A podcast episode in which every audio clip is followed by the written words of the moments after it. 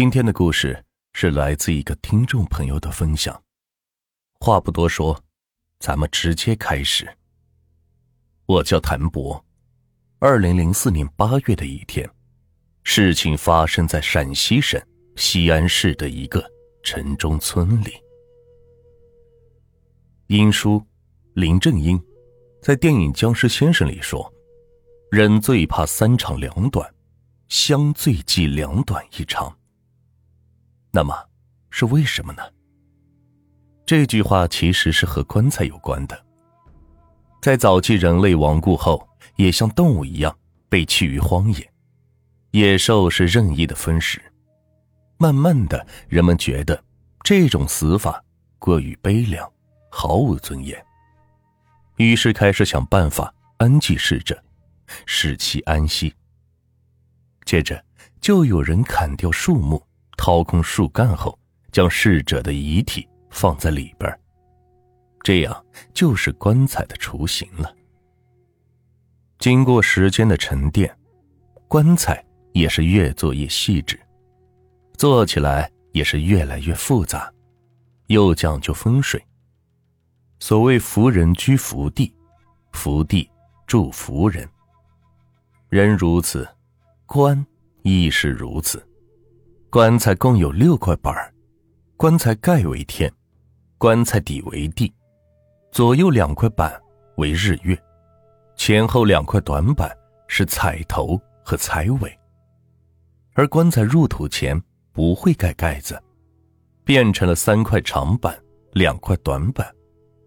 下葬的时候还需要用皮条捆住，长板捆三圈，短板捆两圈，所以。被称之为三长两短，为活人所避讳。那么，相怕两短一长，又是怎么回事呢？俗话说：“相怕两短一长。”棺材南北倒置，古代大金方便敲三长两短，代表着三更半夜；而两短一长，代表着天亮时分，太阳升起。所以烧香是祭鬼神的，那便要避开鬼神所忌讳的两短一长了。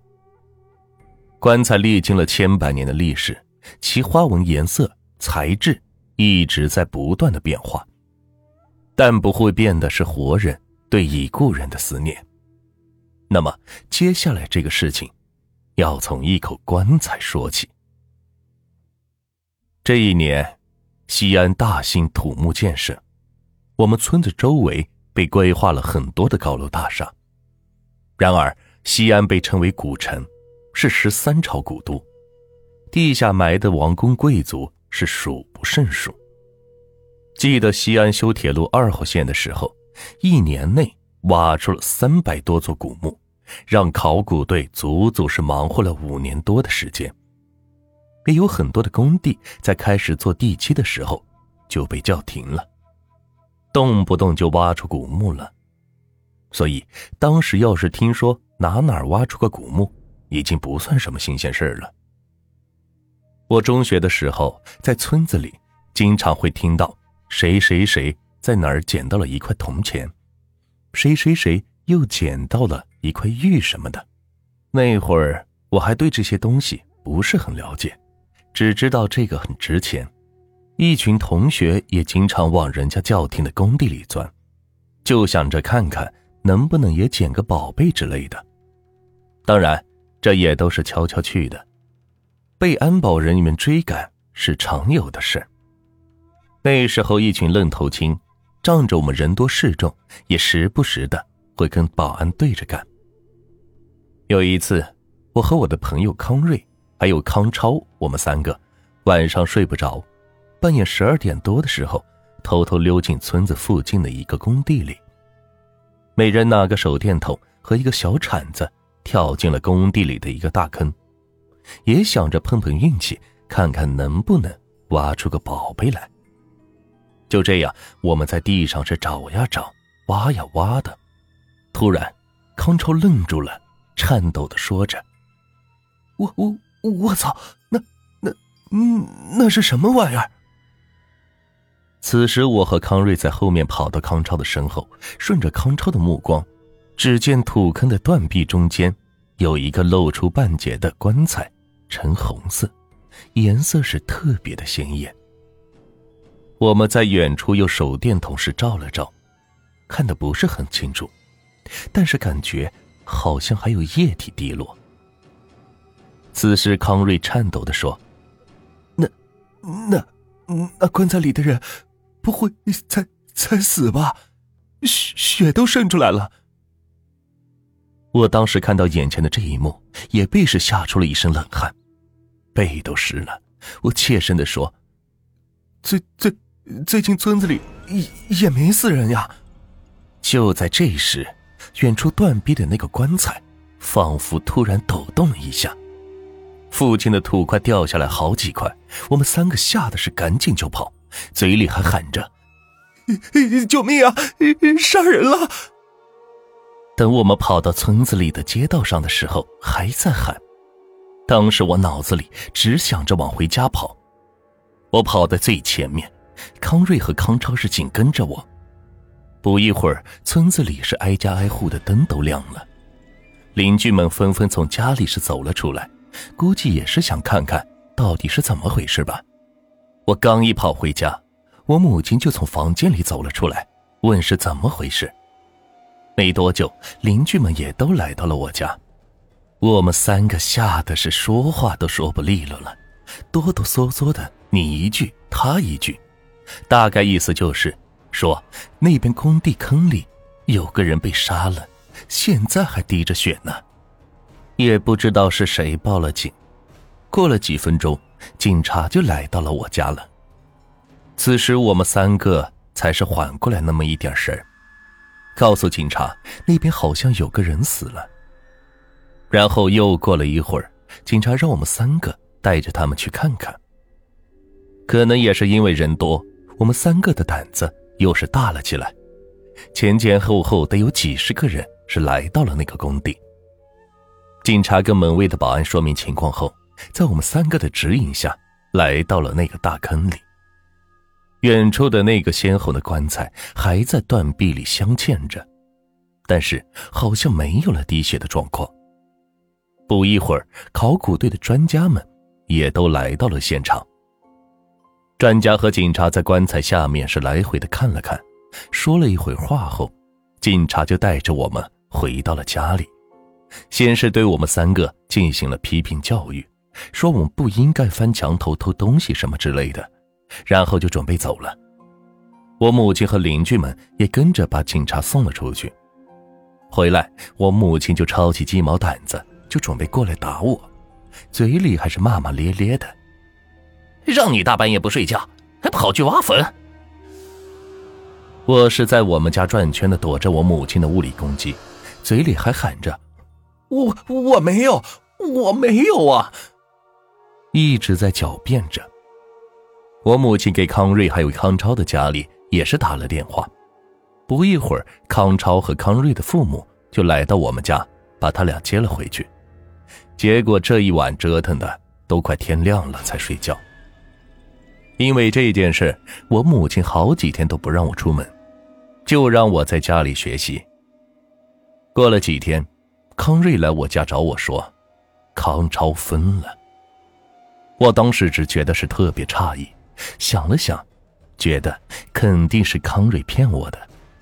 中午在我家吃完饭后，我和康瑞来到康超家，准备看看到底是怎么回事。这刚走到康超的家门口，就听到康超家里是嘈杂声一片，敲锣打鼓、念经声等等。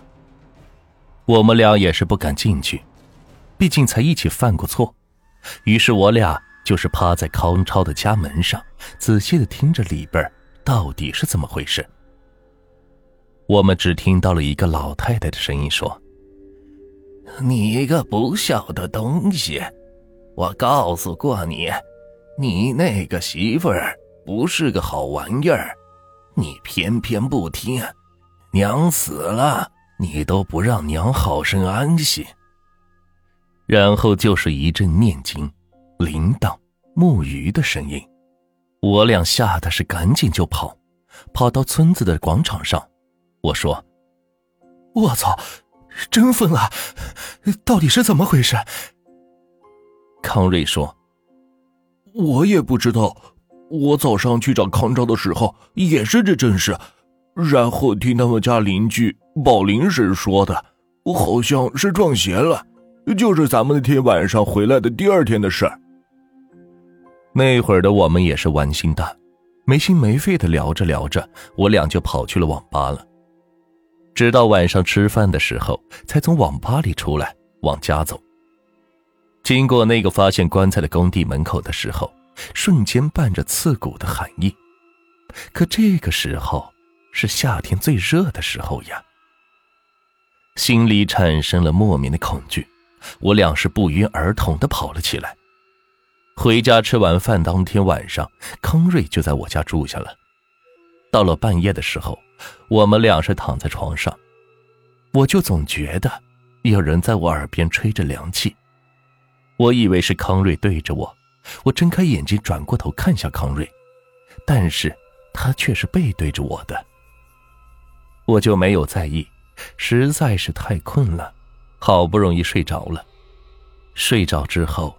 我做了一个梦，我梦见一个女人穿着一身白色的旗袍，苍白的脸色诡异的盯着我看。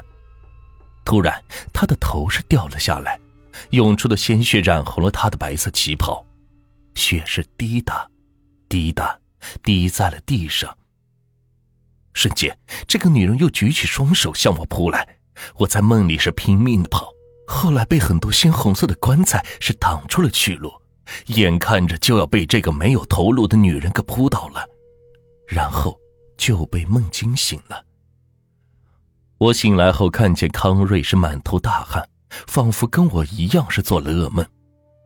我咽了咽口水，问康瑞：“康瑞，你咋了？做噩梦了？你你梦见什么了？”康瑞也是咽了咽口水，慌张的跟我说。